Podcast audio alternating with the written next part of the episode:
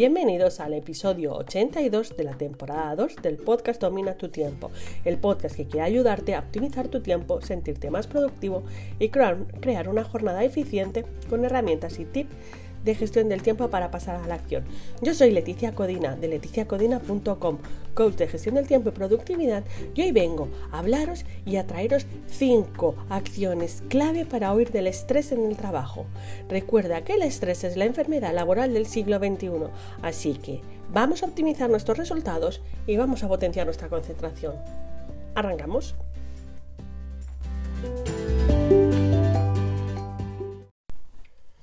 A veces creemos que el estrés forma parte del trabajo.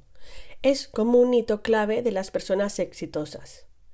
Pero yo te pregunto, ¿crees que se puede ser exitoso en nuestra jornada, con nuestro tiempo, con nuestros resultados y no tener estrés? Mi respuesta es sí. Por eso te traigo cinco acciones claves en tu día para evitar el estrés trabajando. El estrés en el trabajo no es una broma, no es algo que hay que tomarse a la ligera. El estrés afecta seriamente en nuestros resultados, en nuestro entorno, en nuestra salud. Pero, ¿cómo afecta a nivel laboral? Afecta directamente a la productividad y limita la concentración. Hice un Reels hace poco, este domingo, en mi perfil de, de Instagram, que me generó muchas preguntas, ¿no? Y ahora te voy a dejar un minuto para pensar. Y te dejo esta pregunta para que la analices. ¿No crees que la productividad y la concentración son las llaves del éxito? Y no las horas trabajadas, los fuegos apagados durante la semana, las, las acciones rápidas sin análisis. Entonces, ¿qué afecta en el estrés laboral? ¿O qué afecta al estrés laboral en nuestra jornada? No identificamos que sufrimos estrés laboral cuando no disponemos del tiempo suficiente para terminar nuestras tareas. Llevamos trabajo a casa, no tenemos un horario claro y por eso alargamos las jornadas.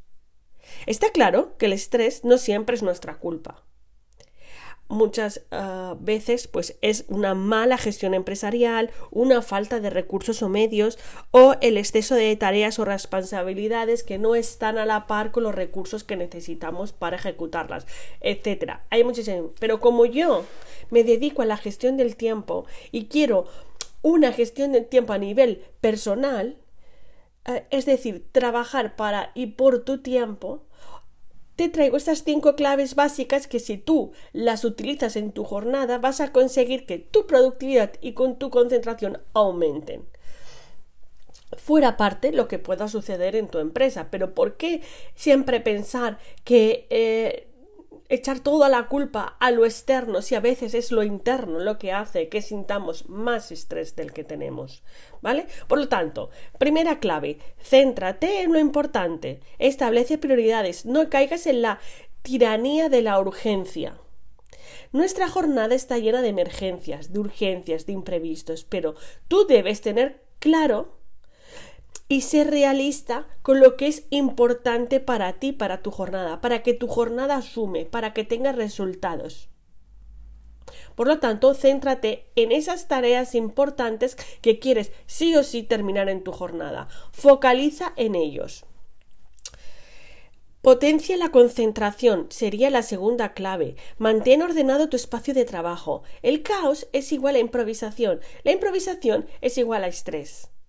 Por eso, ordena tu mente, ordena tu mesa y potencia el control. 3. Deja espacio para pensar. Olvídate del hacer, hacer, hacer, hacer, hacer. Mucha gente se pierde en hago, hago, hago para tener resultados y no se da cuenta que si no te paras a pensar, si no te paras a analizar, pararte a pensar, pararte a gestionar tu tiempo, pararte a planificar, es la llave para que luego, cuando pases a actuar, tengas claro qué tienes que hacer, por qué lo tienes que hacer y para qué lo tienes que hacer. Para, piensa, actúa. Hasta tu ordenador, tu GPS, tu móvil necesita tiempo para pensar y procesar la información. 4. Crea una lista diaria. Comienza la jornada con una lista clave. Piensa, lista y prioriza. Es importante tener una lista donde tener foco, qué es lo que quiero hacer, qué quiero conseguir, qué es importante, qué es urgente hoy. Recuerda, donde pones el foco, pones el tiempo y la energía. Y cinco, fundamental, descansa. Muchas veces pensamos que el estrés es fruto de mucho trabajo y es de mala gestión de la energía, hacer mucho, quemarnos, ¿vale? Así que recarga pilas, porque ¿qué es el tiempo sin energía? Tiempo y energía van de la mano. Así, un ejemplo que te pongo, pues ponte una alarma, cada dos horas tienes que descansar diez minutos. Tienes que parar, tienes que poder procesar lo que estás haciendo, poder analizar en qué momento de la jornada estás, necesitas eh, darle espacios y burbujas de tiempo a tu jornada para cargar energías y cargar las pilas.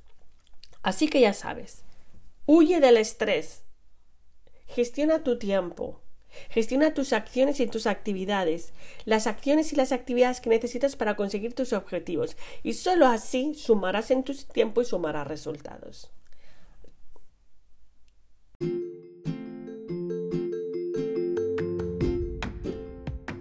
Gracias por tu tiempo, dale me gusta o suscríbete al canal para estar al día. Vuelvo con más y mejores estrategias para dominar tu tiempo en el próximo episodio. Si quieres mandarme una duda, una pregunta, un tema para tratar en el podcast, escríbeme un mail a podcast.leticiacodina.com y así podremos juntos optimizar nuestro tiempo y sacar el mayor rendimiento a este, a este podcast y a un nuevo episodio. Nos vemos.